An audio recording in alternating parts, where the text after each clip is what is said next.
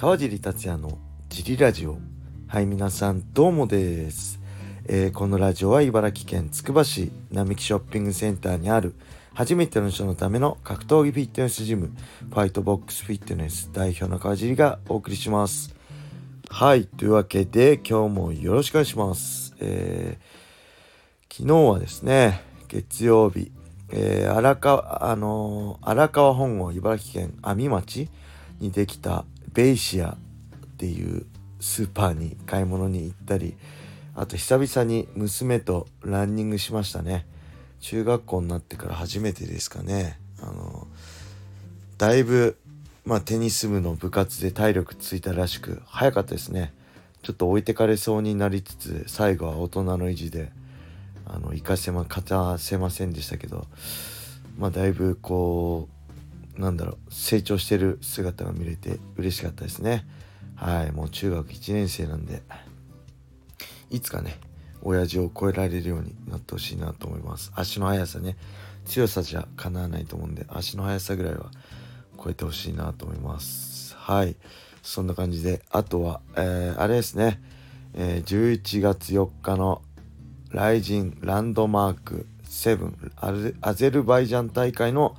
えー、解説の資料作りずっとしてましたね。おかげさまで、えー、現在、えー、こうホームページとかに書いてある5試合プラス一応内定してる試合も聞いたんで3試合は終わりました。まだ他にも追加カードがあると思うので完璧には終わってないんですけどまあ準備はバッチリできてます。はい。えー、なので11月4日僕は、11月1日の水曜日に日本を出発して、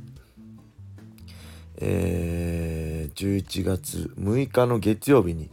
日本に帰国する予定なのでジムは水木銅と、えー、小林さんと、えー、坂入君と岡田君に任せる予定です。そして11月3日祝日なんで、えー、フリーマットで、えー、通常通りじゃなくあの祝日の特別営業でフリーマットでやる予定です。よろしくお願いします。今月あと24日の、えー、勤労感謝の日も祝日のフリーマットですね。はいジムの皆さんよろしくお願いします。えー、そして今週末はえー、10月22日 USC294 アブダビ大会がありますんで UNEXT USC ファイトバスを契約の皆さんぜひ見てください。そしてその翌週というかその週の26日木曜日また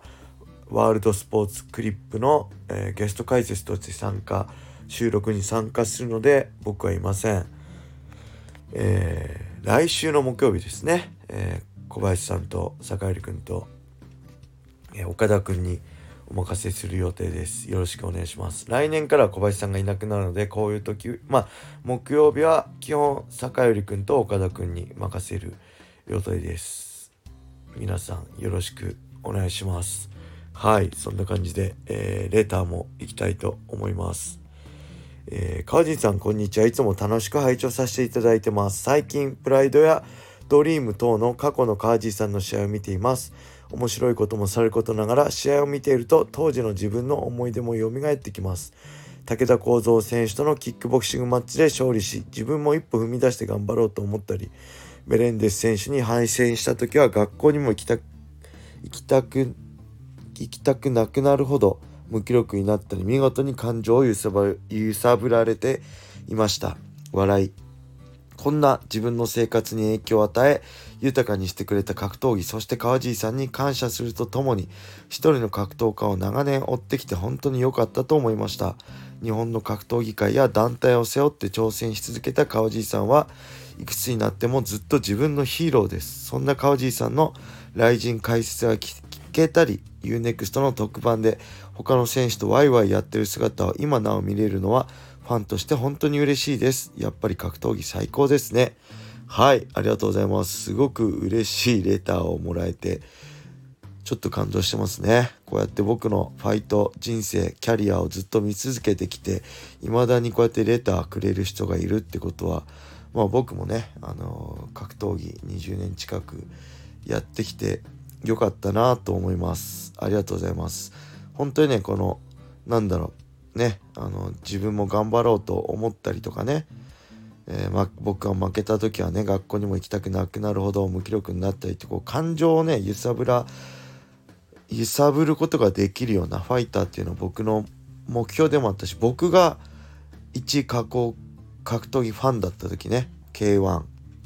の佐竹選手や、まあ、アンディ・フグ選手とかねそういう姿プライドの武田あ高田さんとかね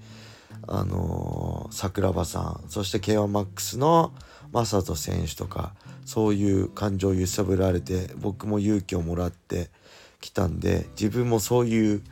ファイターになれたっていうのはこうやって言ってもらえるのはねすごく嬉しいです。はい。そしてね、あの、ライジンの解説とかね、未だにこうやってまあ、ライジンだってこう、日本のメジャーのリングに関わらせていただけるのはね、僕も光栄だし、UNEXT の特番もね、やっぱり僕、茨城でずっとキャリアやってきたから、あんまりね、格闘技の友達っていうか仲間っていないんですよ。茨城のメンツは、チーム茨城のメンツはいっぱいいるけど、まあ言ってもパレスタ千葉ネットワーク松戸のみんなぐらいであんまり他にはあの知り合いとかいないんですけど、まあ、同じ世代を生きた人だったり今の現役の選手とかと UNEXT のね YouTube チャンネルでこうワイワイやれるのはね正直僕はすごい嬉しいですね。あの僕自身がもういつも言ってる加工タなんで現役のね今今光り輝いてる選手たちと一緒に共演できるのも嬉しいし当時同じ時代をね精一杯生きてきたファイターたちとなんか当時はやっぱり僕は同じ階級の選手と仲良くしたくなかったしそう同じ階級じゃなくてもあまりコミュニケーションね茨城にいたか取ってこれなかったんですけど今になってこうやって楽しくコミュニケーション取れるのねすごい嬉しいし楽しいですね。はいだからまたこうやって見ていただけると嬉しいです。本当にすごい嬉しいレーターをありがとうございました。はい、それではもう一ついきましょう。えー、川地さんの、あ、現在川地さんが行っているウェイトトレーニングメニューを教えてください。はい、ありがとうございます。最近はね、あんまりやってないですね。えー、まあ、パッて時間空いた時に軽く、えー、ダンベルプレスと懸垂と、まあ、軽くスクワットするぐらいですね。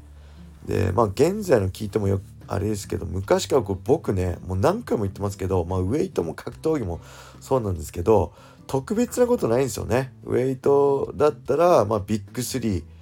ベンチプレススクワットデッドリフトプラス懸垂ですね格闘技だったら。やればいいし、まあ、格闘技の練習だったらしっかり打ち込み、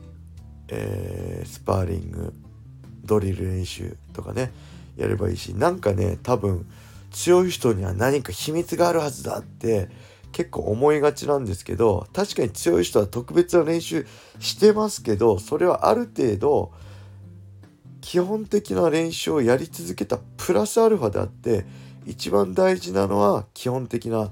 練習ですね。例えば堀口教授選手も独特な練習してるかもしれませんけどそこに至るまでにまず基本的な練習を反復して自分の基礎体力だったり基礎のテクニックを高めるのを経ての今だと思うんでまず一番最初、まあ、どんなトップ選手でも基本の練習が大事だと僕は思ってます。特別な練習はないですね。あのまあ本当にネットに広が転がってる基本的なあウェイトトレーニングねビッグ3プラス懸垂。そしてえー、まあ、クイックリフト系もできればやればいいし、で、多分ね、そのビッビッグ3、特にスクワットとかデッドリフトは怪我するリスクも高いので、できれば専門家、プロのトレーナーとかにやり方、まあ、パーソナルで数回でもね、いいんで、半年とか1ヶ月とかね、半年とかある程度の期間でもいいんで、しっかり自分で覚えられるまではやるのをお勧めしますね。ただまあそういうパーソナルトレーナーもピンキリなんで、しっかり実績とかね、選手ファイターを育てた実績とかある人をおすすめします。誰でもいいってわけでもないですね。で格闘技の練習もそうです。本当にねあのみんな何か特別な練習法とか何か特別なテクニックがあるはずだって思いがちなんですけどないんですよね。あの特に僕の場合は誰でもできる当たり前のテクニックを当たり前に練習して、まあ、誰よりもあの磨きをかける、精度を高めるっていうのが僕のスタイルなんで当たり前の練習を誰よりも当たり前にやってください。それが一番強くなる近道だと思います。はい、そんな感じで今日はこれで終わりにしたいと思います。もうレーターがないので、レーターもお待ちしております。それでは皆様、良い一日を。またね